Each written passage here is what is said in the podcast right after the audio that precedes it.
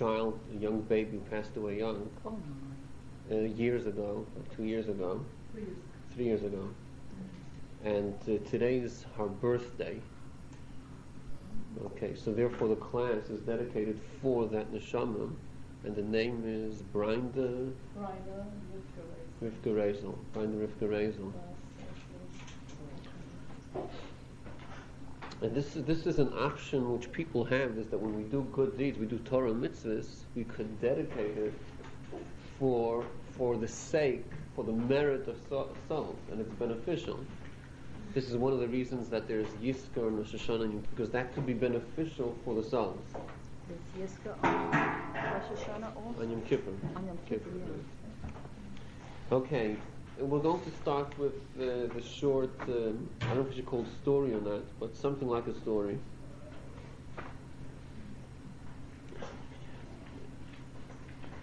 This is in uh, the 60s. This is in the 60s, and um,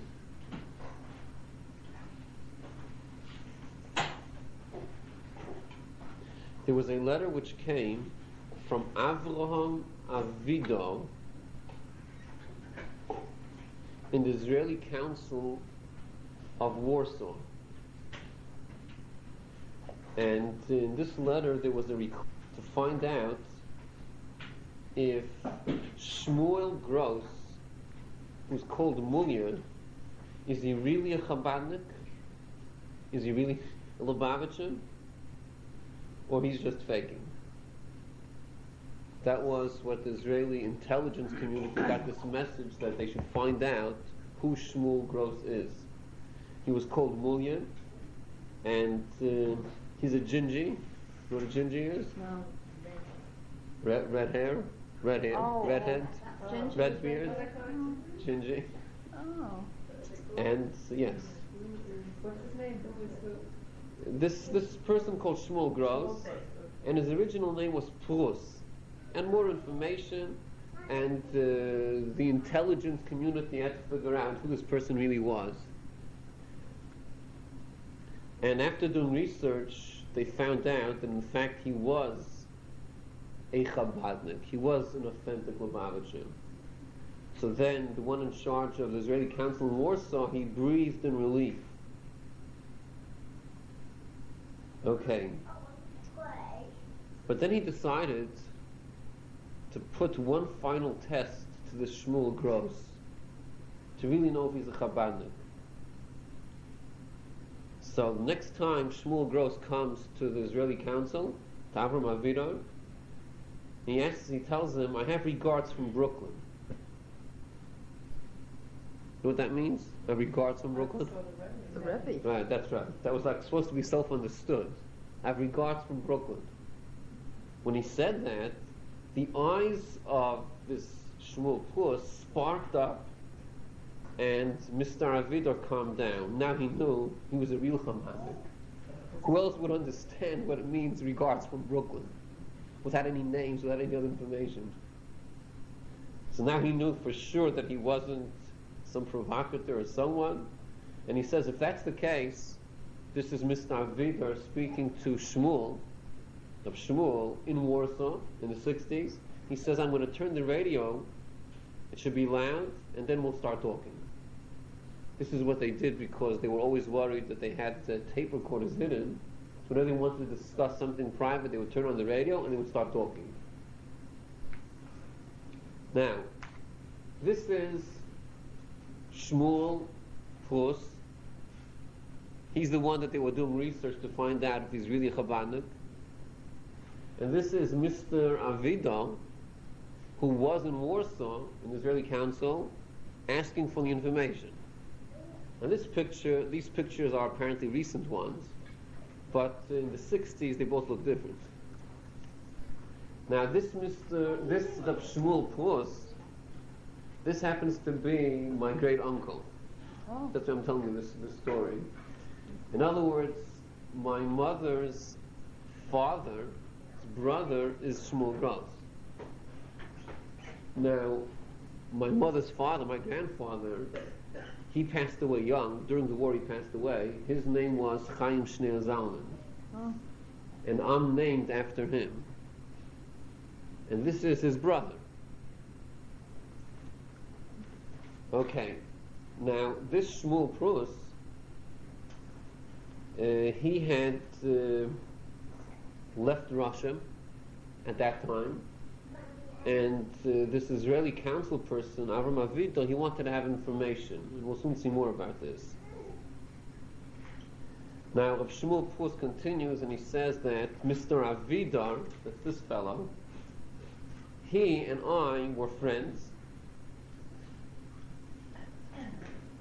But one of the important uh, jobs of the Israeli council, consulate in, in Warsaw, was to get information about different people in Russia.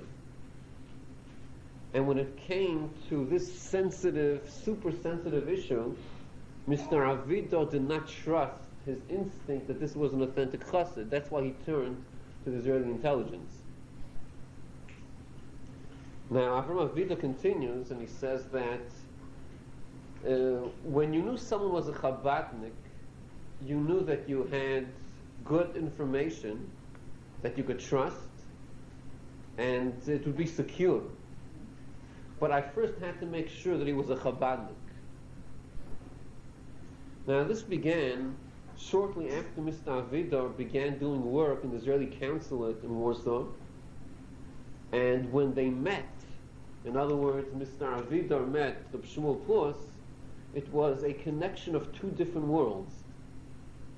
Avidar was 21 when he escaped Poland several months before World War II began.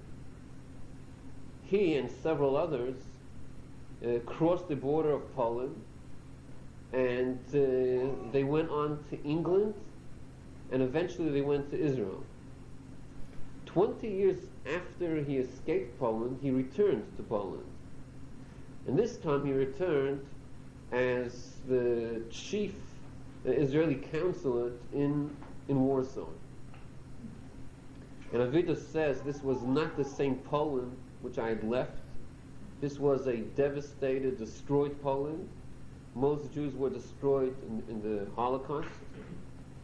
Those that remained, those that remained alive, the survivors of the war, uh, were, uh, or those who managed to escape Russia and Poland, there were thousands. That, there were thousands of survivors around.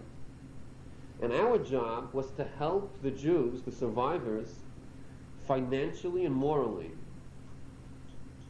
And we had a, a very significant job to uh, help the Jews in Poland and to encourage Aliyah to the Holy Land.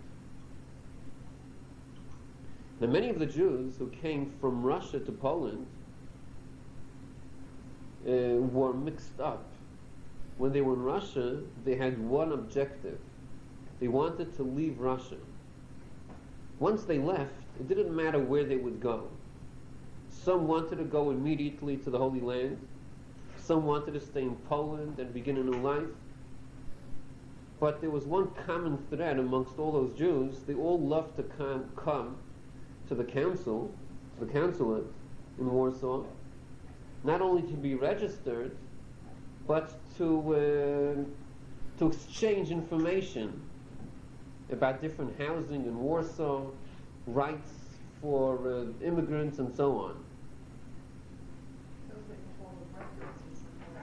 Yeah, it wasn't so much for records. It was records also, but they, it was this was after the war, and many people needed help. They needed direction, where to go, what to do.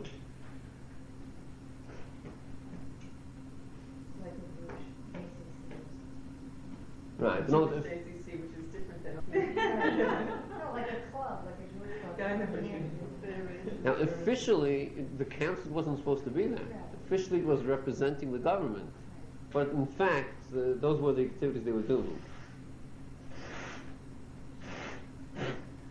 Okay, now, uh, the way they helped the refugees, the survivors, anyone who arrived to the consulate and registered was not interrogated, and he immediately received a certain amount of money, a place to sleep, the first days the person came to Poland. No, someone escaped from Russia, came to Poland, they registered, so they would immediately give them money and help them for at least several days.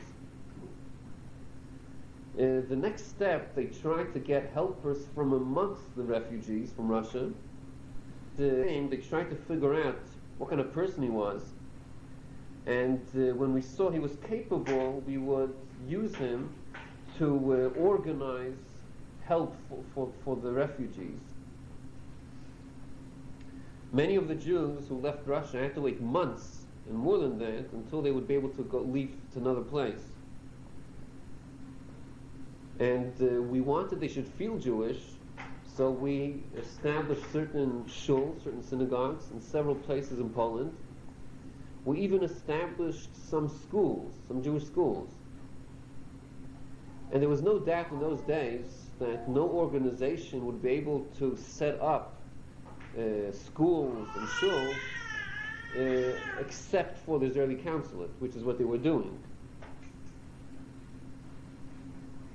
And there was another part of their activities which was very important. They tried to piece together any possible information about the status of the Jews in Russia. Because Israel had a consulate in Moscow, and uh, it was very dangerous operations in Moscow because uh, everything was full of secret police, Russian secret police, and we had to find out who were the Jews in Russia that we could trust, and who were the secret police of the KGB. So when they would leave Russia and come to Warsaw, the Israeli council in Warsaw would try to find out who were the real Jews and who were just faking it, which was very common in those days. In those days, when you, went into, when you walked into any synagogue, the gabbai, the rabbi or the gabbai, the one in charge, they were all agents of the KGB and they marked down anyone who came. So the Israeli consulate in Russia was trying to help the Jews. But they knew that the Russians were sending KGB masquerading as Jews and trying to infiltrate. So they had to find out who are the ones we could trust. So when the Jews would come to Warsaw, if they would be able to find a Jew they could trust, they would get information about who the Jews were in Moscow then the Israeli consulate in Warsaw would deliver that information to Moscow. Are you catching all this? Mm-hmm. Not that complicated. Okay. Okay, so one day, a Jew walks into the Israeli consulate in Warsaw, and this, this is a gingy. A gingy comes in with a beard, and he has a package. He has a package, uh, something in a package. Now, as usual, I asked him his name, and he spoke Yiddish mixed with Russian, and he said Shmuel Gross. And I was looking at him, and I saw that he's coming straight from shul, straight from synagogue. And I didn't know what he has in his bag, but I knew it was something that had to have talus and tefillin. Talus and tefillin, right? Okay. Now I tried to figure out what's the situation. He didn't speak too much, he just told me in short that he lives in a place called Wapszak. That's some town in Poland, Wapszak, with his wife, two sons, and he's waiting to leave. He's waiting to leave uh, Poland. He also told me that he has an additional son in Russia. Uh, by the way, this additional son is now a shliach in Boston. His name is Chaim Prus. Did you hear that? Mrs. Lester comes from there. Does she know him? She probably knows. I mean, yeah, she, she knows who he is, but she doesn't know this, this link. Okay. Okay. Uh, during the entire discussion, this Mulia, that's, that's his nickname, Mulia, this person, Shmuel Prus, he never let his eyes go away from his bag. His eyes were also always on the bag. And he held it with some type of stubbornness, and it was obvious that there was something in there that was very precious to him. And I Mr. Arvida says, I built up uh, courage and I asked him, what do you have in this package? And he said, talus and tefillin. That was his answer, talus and tefillin. Okay, so I gave him, it, did, it still didn't explain why I was looking at it all the time, but you'll soon see. Before he left, I gave him some money, as I give every Jew, and I told him, before, you, before next time you come to Warsaw, come, come back. And all this was just a standard procedure. We always invited people to come back to find out who comes just for money and who wants to maintain a connection. And we kept on talking, but my uh, curiosity about the talus and tefillin was, uh, my curiosity was aroused. And before he left the room, I asked him again, can I see your talus? So he took out the talus, and I saw there was a special talus. The material was a hard wool, very thin, hard and thin, and it was done by hand. At a later time, after we became friendly, I asked him if he could give me the talus, and I'll exchange him with another talus, because we had many taluses. Because when Jews would need talus, we would provide it for them. And I wanted to send the talis. uh, you missed a part, uh, this Rabbi Shmuel Prus, uh, at that point when he was in Poland, he was there with two sons, and one son was still in Russia. That one son that was still in Russia is now the shliach in Boston. His name is Chaim Prus. Oh, I know him. Okay, that's his son. Oh.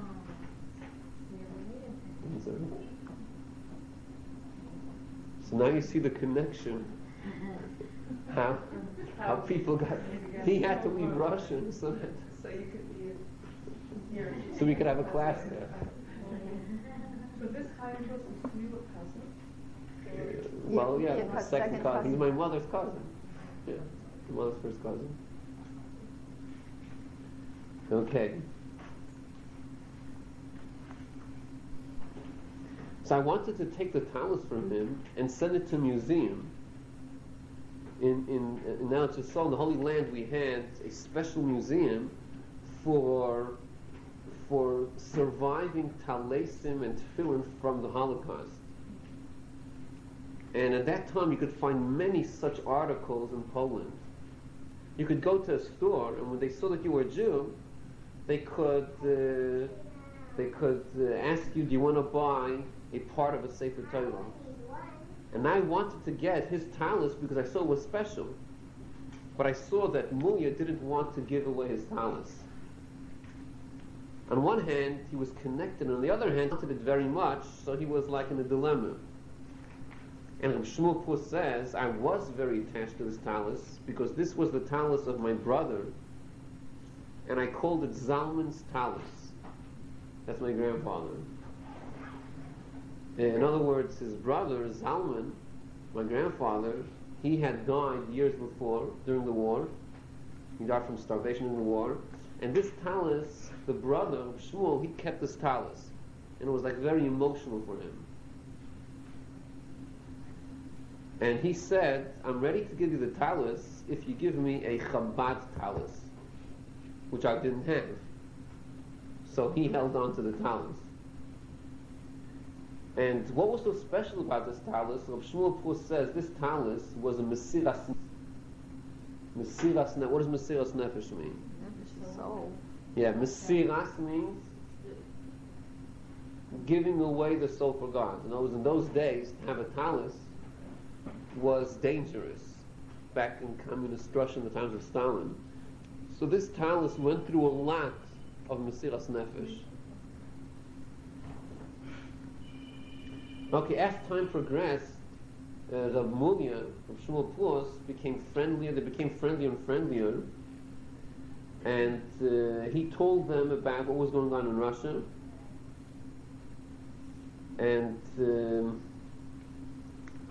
in this town where Amulya lived, he tried to revive Judaism in that town in Poland.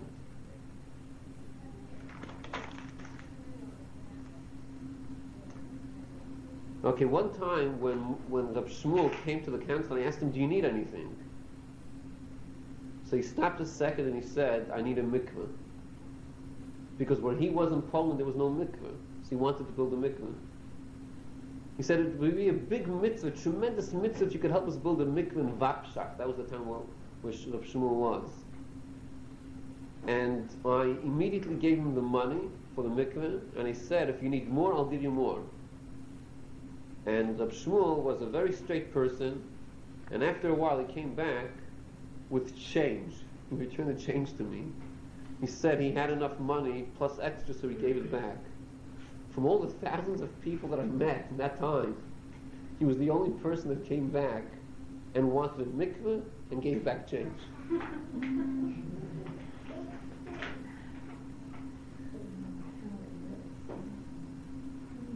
Okay, I mean, it keeps on saying different things. One of the interesting things was, at that point, uh, Rav Shmuel developed a connection with many high officials in the Israeli government, especially in the intelligence community. This is something which I didn't know. For years, they would visit him in his house to visit him on Yom Kippur and Purim. They would visit him for years and years. And I mean, I knew him a lot. I saw him a lot of times. I spoke a lot of times. He's alive now. But uh, this is something which he kept secret. He didn't tell anyone such a thing. So you had to read about it Right, right.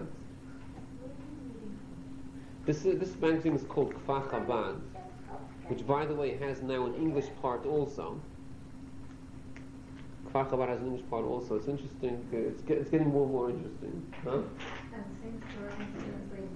No, this is not in English, no. no. The Hebrew is, is like uh, uh, 60, 50 pages, English is 10. Okay, we'll stop over here. Well, the main thing they were interested is later on there was Yechidus. He went, this person went to the Rebbe, and he went to the Rebbe and continues telling about the experience he had in Yechidus. But we'll leave that maybe for a different time. It's, uh, it's a class. Because very often they have Yechidus. No, it's different people, the experiences they went through. Back and right. I mean, it's like something which uh, tens of thousands of people into Yechidus, and most people don't know what transpired. So they're like doing a, a, a research, trying to find out the different Yechidus and what happened. And it's just amazing the different things. The different people went to the Rebbe, and their impressions and their experiences are just are very amazing. Okay, today's class is going to be about a certain part of the prayer of Rosh Hashanah, which I'm going to read for you, and uh, I found one extra copy, so you could take a look at it, uh, anyone who wants. Okay, it's on page 135, the third line, third line of, of 135. This is the special Rosh Hashanah. Yeah, this is Rosh Hashanah Machzor, right. Now this is a prayer, this is part of the Musaf prayer, and in Hebrew the words read, Zeh hayom tchilas ma'asecha, zikorim liyoyim rishon. Which is, which means, this is the day which is the beginning of your work, a remembrance of the first day. Okay, we're talking about Rosh Hashanah. Rosh Hashanah is called Tchilas Ma'asecha, the beginning of your work. How is Rosh Hashanah the beginning of your work? Now the verse continues, Ki Yisrael hu mishpat. Because it is a decree for Yisrael, a day of judgment for the God of Jacob. That's the continuation. Now the verse is saying that this day, the day of Rosh Hashanah, is the beginning of your work, which means the beginning of creation. But if we think about it, Rosh Hashanah is not the beginning of creation. Rosh Hashanah is not the beginning of creation. When was the beginning of creation? Chaf Eyal. That's right. What's today? Chaf Beis. Today's Chavbeis. So in three days, we're now in the month of Elul. Okay, that's the name of the month. The next month is Tishrei. The first day of the next month is Rosh Hashanah. Now, the creation of the world did not take place on Rosh Hashanah. Rather, it took place on the 25th day of Elul. which is coming up in three days. Okay? Rosh Hashanah is the sixth day of creation. The day that Adam Harishon was created. So Rosh Hashanah is not the beginning of creation, rather Rosh Hashanah is celebrating a birthday. The birthday of Adam Harishon. And by extension, the birthday of all of us, the birthday of mankind. All of our birthdays is, are in Rosh Hashanah. So? So Rosh Hashanah, we're supposed to sing happy birthday. It's not the creation of the world, it's the birthday of Adam. And yet, that's not what it says over here. Here it says, Zeh hayom, this is the day, Tchilas Masecha, the beginning of your work, the beginning of creation. When in fact it's not the beginning of creation, it's the sixth day of creation. Now, the simple explanation of this is when you build a house, you build a house, it takes time from the time you begin building until the building is completed. After it's complete, you move into the house. If someone would ask you, when is the beginning of the house? So you have two options. One way is the beginning of the house when you began building it. Maybe that's what you mean. Or, no, the beginning of the house means when could you move in? Most people would tell you the beginning of the house is when I could move in, because that's the objective of the house. It might take months of labor to build a house, but the objective of the house is after all that labor is completed, and you can move in. and this is what Rosh Hashanah is. Rosh Hashanah is the completion of creation. Creation took six days. The sixth day is the completion of creation. So when we speak about the beginning of the world, the beginning of the world is on Rosh Hashanah. Because that's when the building is completed and the objective is met. In other words, the objective of creation is Adam Harishon, man. Mankind is the objective of creation. And when you have the objective, that's when the creation is completed. That's why we say, Zahayim Tchilas Masecha. This is the beginning of your work. This is the beginning of the world, the work of the world, because this is when it's completed. This is when you have the objective. What, what Same day. This later. Right. She's an extension of Adam Elisha. So what, what you're saying is, um, like, like the analogy with the house, that, um, Rosh Hashanah is like moving into the house and starting the work of making a household, so to speak. Right. Now you could live in a house. Yeah. Now you have a house to live Work in. of the house and the family and whatever has to be done. That's right. That's right. I'm just making. That's right. You understand the That's right. That's right.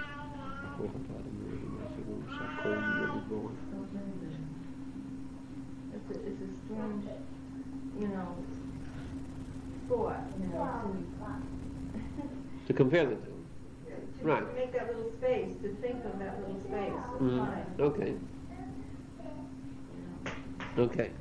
Now the next step is, what is the purpose of creation? And how does Adam achieve that purpose? Now the purpose of creation is to get the world to recognize the Malchus of Hashem.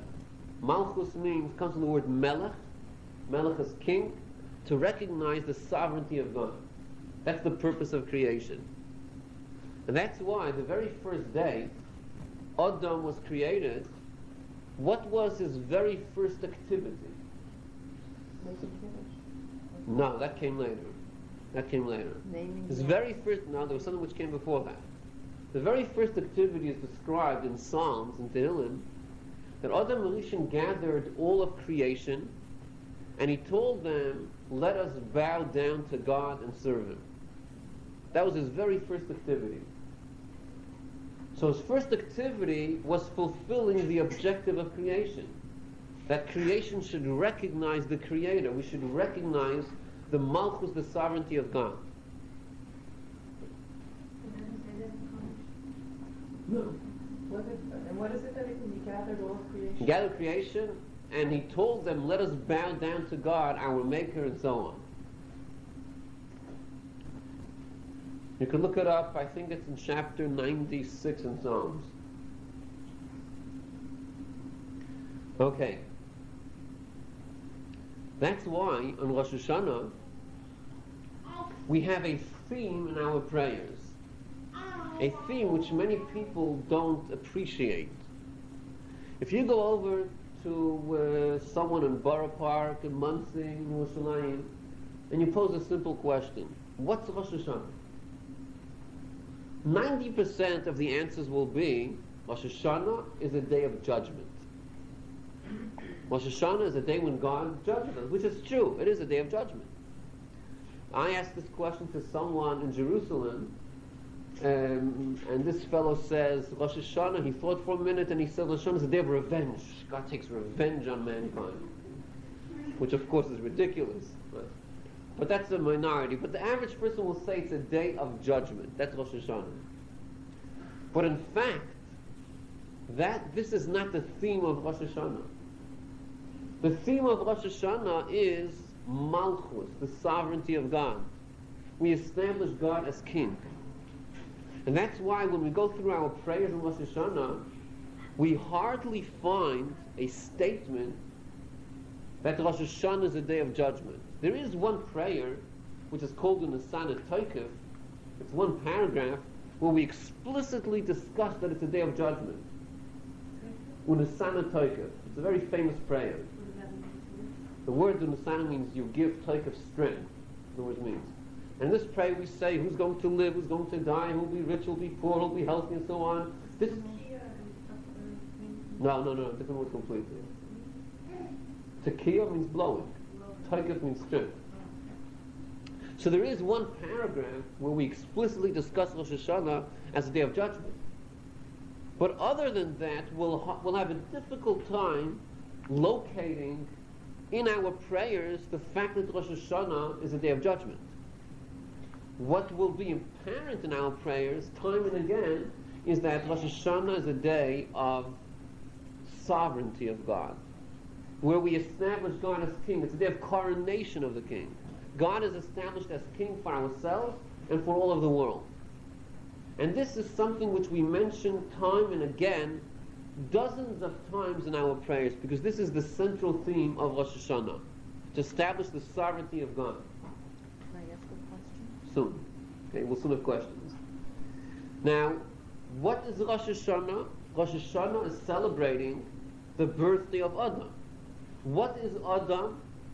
Adam has a purpose. The purpose he did on the first day, that the world should accept the sovereignty of God. So on Rosh Hashanah, we do the same thing as Adam Harishon. We have to stab- establish God as our king and as the king of the world. Now, in order to understand this deeper and better, getting back to the original verse we began, the words began, Zeh hayoim tchilas maasecha. Zeh hayoim, this is the day, the beginning of your works. Okay? Let's see if you could follow the words again. Zeh, what's the next word? Hayoim, continue. Tchilas maasecha. Okay, what's the first word? Zeh. Okay, what does the word zeh mean? This. Now let's take the word zeh out of this verse and let's see if it makes sense. Hayoim, continue. Chilas, Masecha. Today is the beginning of your work. Period. Isn't that a clear statement? Yet we add the word zeh. This is the day. And if you wouldn't have the word zeh, which day would we be speaking about? You're saying Hayoim, the day. Hayim with the hay, the day. We know which day we're talking about. Yet we add the word zeh. Now the significance of this, this is a very significant word. It's very subtle it's very significant. The more subtle, the more significant. Okay, in order to appreciate this, this word zeh,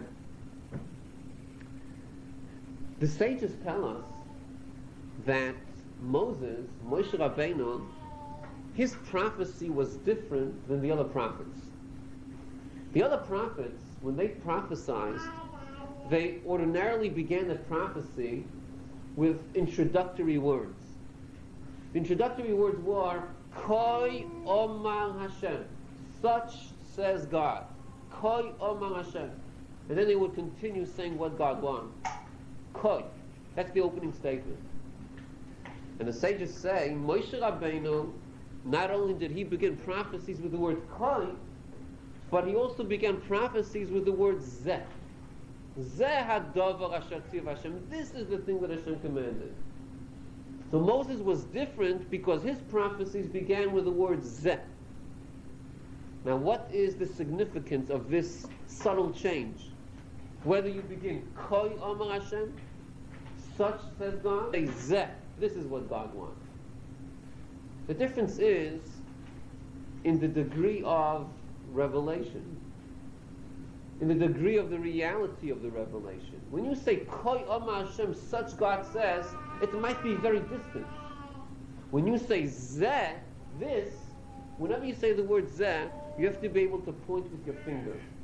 If you can't point with your finger, you can't say Zeh. That means this is it. I'm pointing with my finger. When Moses prophesied, he said, Zeh. This is what God wants. He was able to pinpoint and show it to everyone, which is a higher degree of prophecy than Koi Amar Hashem, than the other prophets. Koi means such. Such, God says. When you say Koi, you can't point with your finger. When you say point with your finger.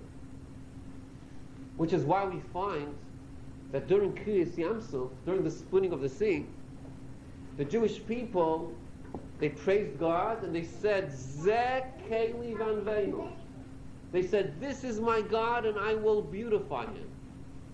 So notice which word they said. They said, Zeh Keli. This is my God. They pointed with their finger. And that's why we see that the sages tell us, the sages tell us that the Jewish people, when the sea split, the Jewish people experienced a higher degree of prophecy than the greatest prophets. It says that even a maidservant by the sea went through a higher experience than Isaiah, Jeremiah, and so on, the greatest of the prophets. How do the sages know that? Because it says, If the Jewish people pointed with their fingers, Zeh, this is a tremendous revelation where you could point. This surpasses the prophecy of the prophets when they said Kod. Now, when was the, let's go back to the creation of the world. When was the world created? Which day? Hey Elul. Okay, 25 of Elul is Hey. Is Hey a word? Kod. That's right. Hey, Chof Hey is the word Kod. So on the 25th day of Elul, we have a level called Kod. What we don't have on this day is Zeh.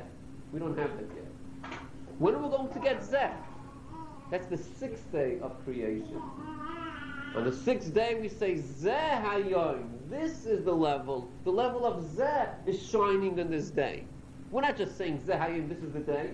You don't need the word Zeh for that. On Rosh Hashanah, we're saying Zeh, which is a level of holiness, that is the substance of Hayoim, of the day of Rosh Hashanah. Because on Rosh Hashanah, that's the sixth day of creation. That's the day that Adam Harishon introduces holiness into the world, a greater holiness, where all of creation accepts God. Godliness is revealed. This is the level of Zeh. Zeh was achieved on the sixth day of creation through Adam Harishon. Now, when God creates the world, the first day of creation, is there holiness in the world? Someone asked, is there holiness in the first day? Yes, there's holiness. That's right. It's not as revealed. It's a level of kod. But when you get to the sixth day, when Adam Rishon gets into the picture, then you reach the level of Zeh. Zeh is godly revelation. When you have this tremendous godly revelation, then all of creation are subservient to God. They all become nizbatel. They all they all get nullified before God because you have this tremendous level of Zeh. And this is the purpose of creation. The purpose of creation is to reach the level of Zeh, where you can pinpoint with your finger and say, this is godliness. Now this tells us something about Rosh Hashanah. And this is also going to tell us something about what a Jew is. Our job is to introduce Zeh to the world. And if we have to introduce Zeh, that means we have a relationship to Zeh. There's something inside us which declares Zeh. Now, Rosh Hashanah is a day when we accept God as King, which is the concept of Zeh, godly revelation. But accepting God as a King could be done in different ways. One way of accepting God as King is on an emotional level. You can have an emotional experience of love towards God, and I accept Him as King. It could be done in an intellectual way. Intellectually, I understand and I appreciate the greatness of God and I accept Him. You can have a spiritual experience where your soul uh, gets out of the body, so to speak, and has some God, the so-called godly experience. So there are many ways of accepting the sovereignty of King. But all of these ways that I just mentioned, intellectual, emotion, spiritual, all this has nothing to do with Rosh Hashanah. Because Rosh Hashanah is accepting God beyond all this. Beyond the intellectual, emotional, spiritual experience. You're reaching a higher stage. And it's because you have this higher stage, you could point with your finger and say Zeh. Let's say, for example, a person accepts God because of some intellectual research he went through. And he concluded intellectually, logically, there has to be God and I have to accept Him. If you do that, you can't point with your finger and say Zeh. You know why you can't point with your finger? Because it's true you had an intellectual experience, but it wasn't an emotional experience. It wasn't a spiritual experience. It was just limited to intellectual experience. So you can't point with your finger. When you understand a very deep concept, you can't point with your finger to it. To the table, I can point my finger. Down to earth, not to some experience. If I have an emotional experience, it's very emotional, it's not intellectual, it's not tangible, that's not Zeh. That's Koi. All this is Koi. Such. Such says Hashem. I have an intellectual experience, emotional, spiritual, that's all part of Koi. It's not Zeh. The only time you could say Zeh is when you experience God in a tangible way, down to earth. Then you could say Zeh, this is it. Now what kind of experience are we talking about that you experience God in, in, in a very tangible way? The way, the way you do this is that when you drink a tea, or you eat this very tasty cake, this is a very special cake, and you should get the recipe by the way. Okay? So when you drink and you eat, you serve God when you do that. That's Zeh. That you could pinpoint. When you're in the synagogue and you're having some emotional experience, that's not Zeh. That's Koi. So says God, so says your experience. That's not Zeh. Zeh means when you point with your finger and you say, you see this cake? I'm serving God with this cake. When I eat it for the right purpose, then I'm serving God. Let's understand this. You see like this, people who have intellectual appreciation to holiness, to godliness, to Torah, in their lives, distinction exists. Distinction between mitzvahs. There are certain mitzvahs that they appreciate and understand deeper, and they get a kick out of it. Certain mitzvahs they really don't understand, and they're not so excited. Someone who has an emotional experience.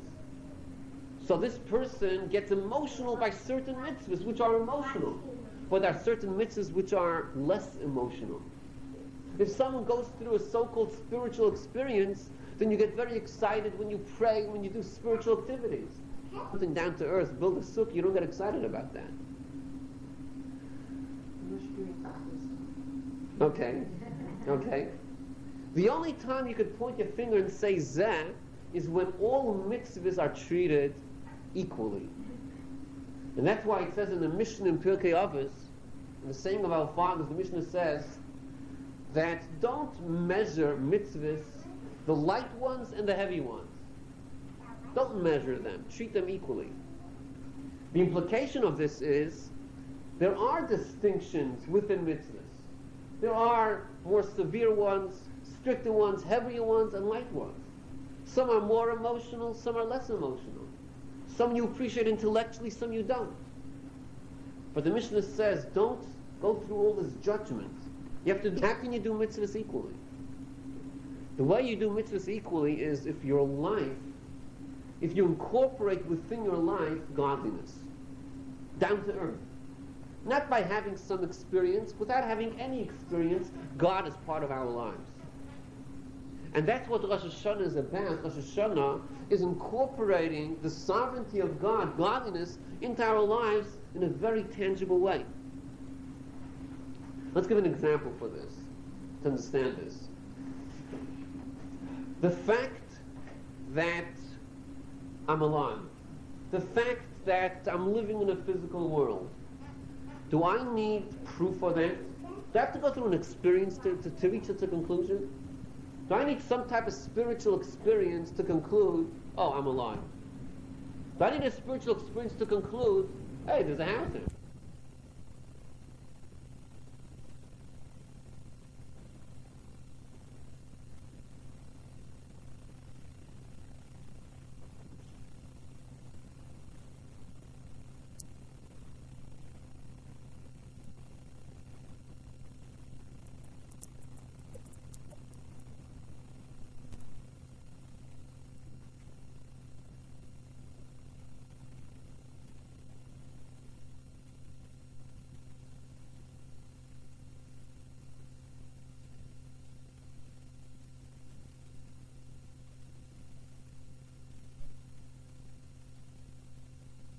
Connect to God, that means that God is not my reality.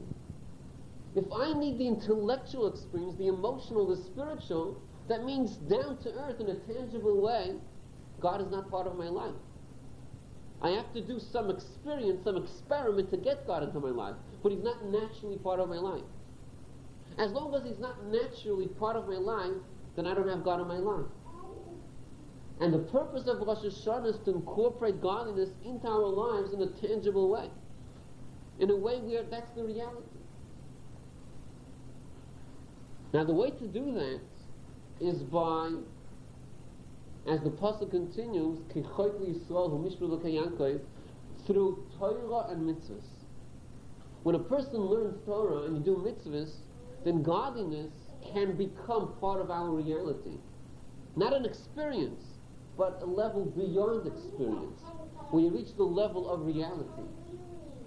You don't need a spiritual escape to get to God. You have God down here on earth, the way you breathe and the way you talk and the way you walk, that's where you have godliness. Now the result of this, learning Torah, doing mitzvahs, is that the neshama, the soul, is exposed more. When we learn Torah, we expose the soul, the neshama. When we do mitzvahs, we refine our body to a higher level. When our soul is more exposed, when our body is more refined, then God becomes our reality. And therefore, when you wake up in the morning and it's cold, it's cool outside, and then someone makes a comment, your child says, oh, it's cold. Instinctively you say, yes, God made it cold. Yes. God made it cold. The wind is blowing, and the child says, Yes, God made the wind blow. Look what God just did. That's part of our lives. You don't have to have the experience. You don't have to go to synagogue to recognize God. It becomes part of our breath. When a person eats, you're supposed to recognize, if God is our reality, that there's a spark of God in there. And when I'm eating, it's the energy of God which will give, which will give me life. So with all due respect to the ingredients and uh, to the one who baked it, but we know that God is the one that gives the, the energy. That's the reality of everything. And this is the message of Rosh Hashanah. The message of Rosh Hashanah is, let's have God down to earth. Let God be the king, not just when we're in the synagogue, not just when we have some spiritual experience, but down to earth. And this gets us to Hashgacha Pratis, divine providence. Hashgacha pratis is something that we have to see instinctively. When we Hashgacha pratis, divine providence, okay, the fact that God is running the show, that should be our reality. Just to show this in a more extreme way, I had a friend who, whenever there was a discussion of, of blessings from the Rebbe, miracles from the Rebbe, he never wanted to hear it. He would always walk away. I'm not interested, he would say. Why aren't you interested? Because it's obvious. What are you trying to show me from the story? That the Rebbe is a tzaddik and he could do a miracle? I know that already. I don't need a story for that. He didn't want to hear any stories. Sometimes when we see the hand of God, we say, wow, this is great. And you're supposed to say, wow. But when you get used to it, every turn that you take, you always see the hand of God. Godliness becomes the zeh, something which you point in the finger with a finger. Okay. You have a question? Yeah. Why does it say long live Rebbe King Mashiach? I don't know what this has to do with our with our class. But king is king. But isn't the king God? Now is Mashiach king also? Well, uh, in the Torah, one of the mitzvahs we have is to have a king. Yes. Right. So he would be the king And God is called the king of all kings. So he's a king on earth. He is a king. Well, right now he's in Gan Eden. He's not the king now. But he will be the king. And we hope he will. Okay, that explains it. God is called the king of all kings. But you have a king of flesh and blood down on earth. David was a king. Solomon was a king. And Mashiach will be a king of flesh and blood. But then you have the king of all the kings. Okay, it's like an emperor and a king, you know. Uh, well, perhaps. But is your, is, is your question about the Rebbe being? No, not so much the Rebbe, just Mashiach in general, just the, uh, the idea that how many kings? King David was the king, right? And yes- Right, but Mashiach is different, Mashiach is more, supposed to be more than that, isn't he? David He's supposed to be a king. More than, King of flesh and blood. Was Moses the king? no. Well, he was a king in a different format. He wasn't the same official king as David, but he did have a legal status of a king. But I, Oh, I, I feel like David has, is, like a human being, has human qualities, but I get the feeling that Mashiach is going to Is have above that. a different quality. No, Mashiach will be a person of flesh and blood, and will be a human being like we are. He will have a special neshama, a very special neshama, but he's going to be a human being like King David was. Right, okay. He was what? Well, a king doesn't need a land. A king needs a nation. So when you have people, uh, king, so you're the king. Whether you have a, whether you have a country, you don't have a country. You could have a country without a nation, and you have nothing. So Moses, in certain ways, he's considered a king. Legally, according to halacha, he has a law of a king. Now, when you have a king, there are many laws. You have to bow, you bow down to the king. Physically, you bow down, and anyone who goes against the king uh, can can be sentenced to death legally. You know, if you go against, there are many laws concerning a king. A king has to write two sifrei Torah. That's a Torah obligation. You have to have two. Yeah. And uh, th- there are many details about a king. So the one who had all the laws of a king full blast, that was King David. And Solomon, those were legally completely kings. Could you bow Moses down? was a king in certain respects. He was a king. Could you bow down to David? Supposed to bow down to David. But- You were obligated to bow down. Jews do bow down. Yes, we, How? On the knees? on the floor, all the way. On Rosh Hashanah, Yom Kippur, we bow down. We bow down, right, to God, right. Now, the reason we bow down to a king, to King David, for example, is not because King David is gone. He's a human being. But since he's a king, and sovereignty below is an expression, is a reflection of sovereignty above, of godliness, so we bow down to King David, and by extension, we're accepting the God of King David. But David is a person of flesh and blood, and we don't treat him as a God. We treat him as a human being who happens to be a king. Yes, you are allowed to bow to the non-Jewish king. Yes, you are allowed to, and sometimes you're supposed to. When you have a non-Jewish king, you're allowed to, and sometimes you're supposed to bow down to him. There's nothing wrong with bowing down to a king. But Joseph You don't bow down to an idol, and you don't bow down to someone who claims to be a, to be a god. That's why the Talmud says, by, in, in the story of Purim, when Haman, when Haman, you know, wanted everyone to bow down to him, so it says Mordechai wouldn't bow down. So the Gemara asked, the Talmud asked, why wouldn't he bow down? The answer is because he had an image of an idol. That's why he wouldn't bow down. Otherwise, he would have bowed down to him. Is that why Joseph wouldn't bow to Pharaoh?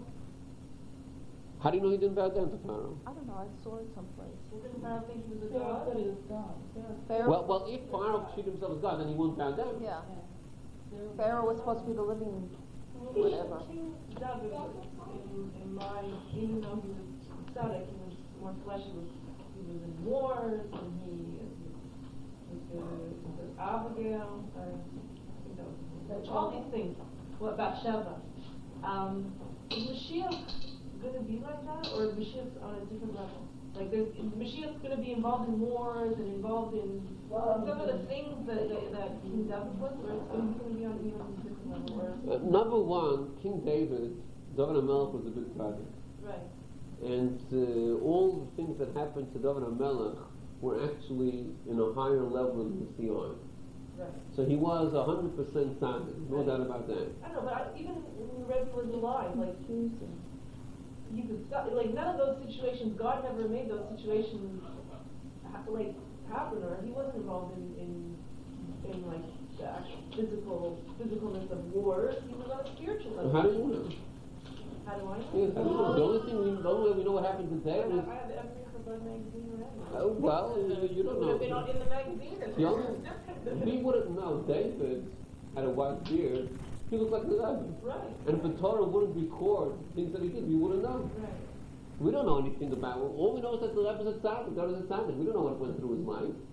You know? There was a time when the Rebbe worked in the Navy. Uh-huh. Okay? He was involved in a war. He wasn't shooting, he was involved in the war. I mean, we don't know the story of the Rebbe. We know he was a tzaddik, period. But you're imagining David, he had weapons.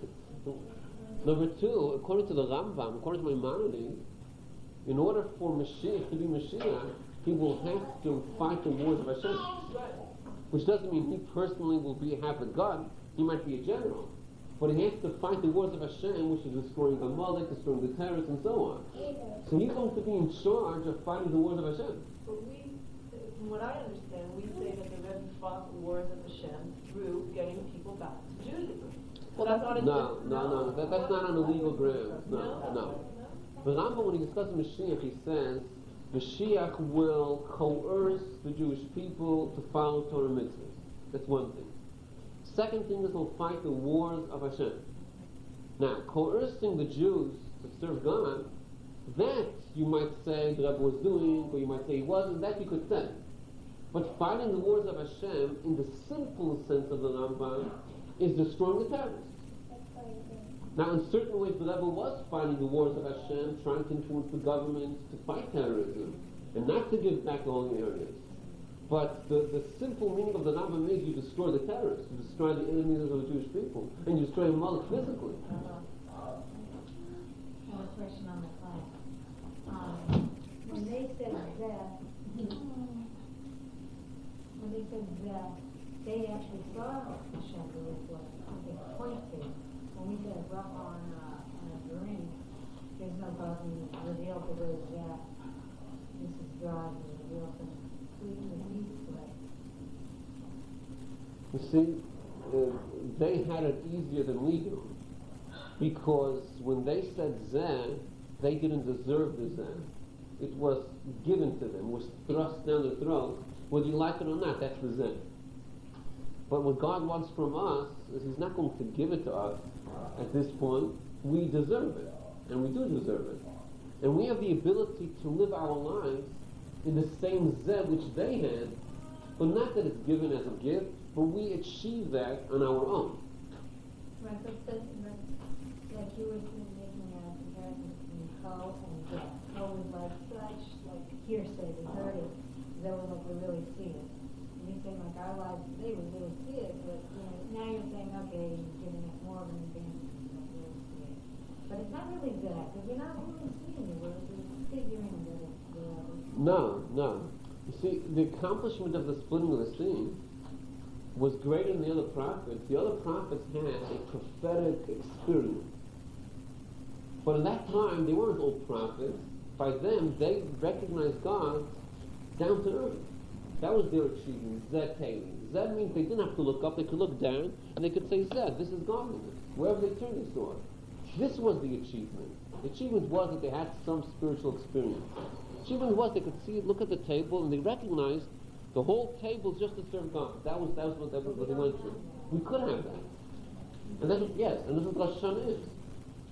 Rosh Hashanah is not a search for something what we would call spiritual, godly, holy, but this is down to earth Judaism. Well, that's Right, that's Rosh Hashanah. Rosh Hashanah is Mashiach. The whole point of Rosh Hashanah is Malchus of. That Malchus will be revealed completely when Mashiach comes. That's why in all the prayers we keep on saying, please reveal your Malchus, which means when will it all be revealed? Completely when Mashiach comes.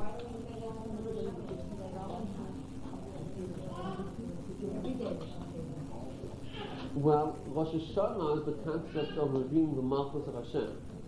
Uh, there are different days where the stress is something else. Let's say Pesach is more dealing with escaping from your limitations.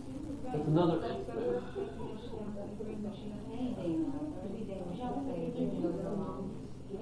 Oh, yeah. Well, we do that every day, but it's a different way. It's a, the difference is when when you go to the palace of the king and you say, You're my king, that's full blast Malchus. But when I go away from the palace, I'm, I'm distant, I don't see the king, I never saw the king, I recognize the king. I know this, this my king is great. That's recognition of the king. But that's outside the palace. The whole year we're after the palace and we say, I know Hashem is our king, but he's far away. Rosh Hashanah is when we go into the palace and we say, I see you. You're my reality. Yes, we do. Well, when you say the word see, there are different ways of seeing. We don't see the See. table, you Well, the right. way they saw the Red Sea split. Yeah, there are different ways of doing it, right. But the common ground is that has to be the reality. That's part of what they saw, that was the Zeh. But we're pretending when we're down there. No, no. No, we're not pretending. That's the whole point. We're not pretending. That's the reality, it's our reality. We'll have tears coming down his eyes. We'll break down in one second. The Jew himself won't even realize what it was. Right? But that is the reality of a Jew. That's his neshama. And that's his recognition of Hashem. That's seeing Hashem. You don't see Hashem by seeing some angel. That's how you saw Hashem. And the splitting of the sea was not the godly revelation. It was when they were able to look at this and say, I recognize the godliness. That we could also do. And it's really, we're not, the, the difference is we might not appreciate it that much, but it's the same reality. And was that, for the first part, is not a reference to Chodesh that's right. That's right. That's right. That's right. Okay. Everyone should have a ksiv chsimitova. Should have taken the sukkah.